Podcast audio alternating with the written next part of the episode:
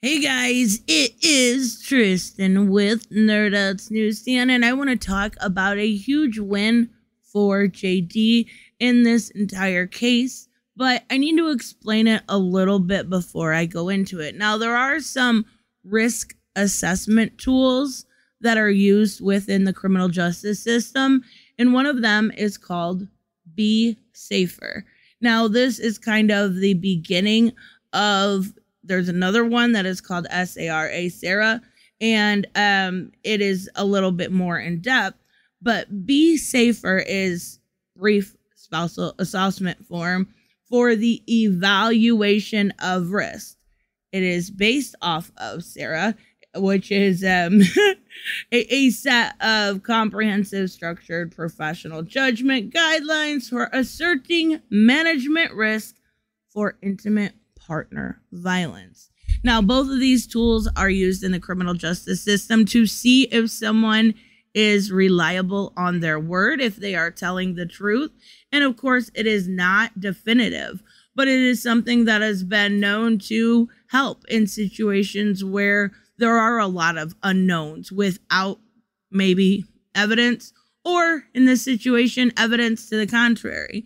So, in this situation, brief is or, or B-SAFER. It's the brief version. It's the a little bit less in depth version, and that's what we're gonna look at. It is used quite a bit. It's used by police and other criminal justice people to kind of see the agency of both parties involved. And now we have one on this situation, and it is huge.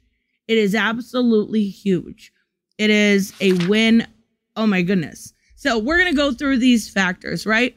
And a lot of these factors are really positive. There actually isn't anything bad in here, but towards the end, you'll see the actual massive win within all of this. So we have the objective verification. Now, the assessment rule that there are no police reports, annotations by health professionals are not consistent with IPV situations. The evidence does not support the seriousness of the violence that was disclosed by Ms. Heard. Some of the evidence is actually incompatible with her statements, giving her a score or a conclusion of low credibility. Now, factor two, going to look at part pattern of abusive complaints. So, AH was not isolated at any time during her relationship with JD she disclosed to multiple persons that JD had been abusive to her. However, the inactions of all said person, some of them believed to be very close to her. We're talking about Whitney and people like Io Tillett, raised the suspicion that she was not believed. Again, low credibility. Now, the factor three we're looking at here we're going to move this down a little bit, is co- uh, corroboration by credible others. There are no, no credible others that corroborate Miss Heard's statement. None. None. How's that feel, Whitney? Just curious. Anyways, there are also factual inconsistencies in the details of the accounts found between the statements of AH and non credible sources who actually testified on her behalf. So we know specifically who they're talking about. Again, in factor of low credibility. Let's go to factor four absence of disconfirming verbal reports by credible third parties, eight credible witnesses, disconfirmed AH report of injuries. No, cre- okay, we're going to say low credibility. Factor five, let's move down a little bit more. Factor five, psychological profile and past history of abusive behavior by the alleged perpetrator. So, JD, right? No history of abuse. No, and his psychological profile does not match either type of IPV perpetrators found in the scientific li- literature. Again, we are looking at a low credibility score. Now, IPV, just so you know, is uh, intimate partner violence. I know this is going to get demonetized by the content alone. So make sure you hit like, make sure you hit subscribe, and leave me a comment down below, even if it's just a sentence to say hi. It usually helps with the algorithm. So let's look at the B-SAFER part of this. So, one, serious physical violence, not present. I mean, I don't even have to tell you, it is on here as saying not president. There is no evidence of serious physical violence. None whatsoever. Two, serious violent threats, ideation intent. Now, this one is one that kind of, you know, eh, it's it's right down the middle. There is uh during the 3-year relationship, Mr. Depp proclaimed once in a text message that he would seriously hurt. We went over these text messages probably two you a year ago at least. However, the message has never been sent nor seen by her, besides obviously in court and in the media. So, partially present at a low level. We've got partially present. Escalation, number three, of violence or threats. Beyond statements, there is no indication. Again, we're talking about not present. Number four, violation of civil or criminal court, no records, not present. We can knock these out very quickly.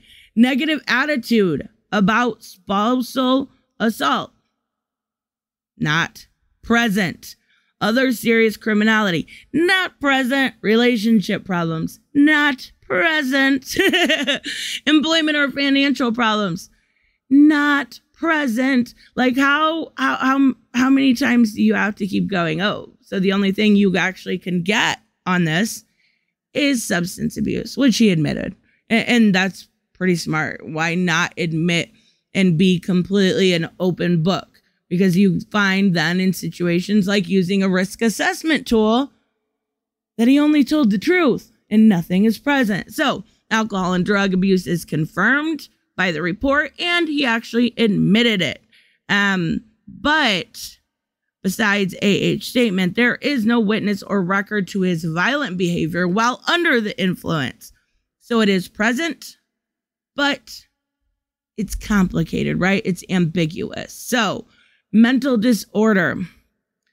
Oh, Mr. Depp has no history of serious mental disorder, not present.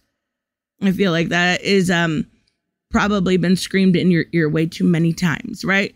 So, factor 6 now psychological status of the alleged victim in favor of low credibility, beyond anxiety related to uncertain status of the relationship. There are no psychological indicators that Ms. Heard was suffering from IPV during the process of her relationship with Mr. Depp. Is everybody shocked? Oh, wait, we all knew all of this? Yeah, we pretty much did. But What's great about this, it is now in an assessment tool.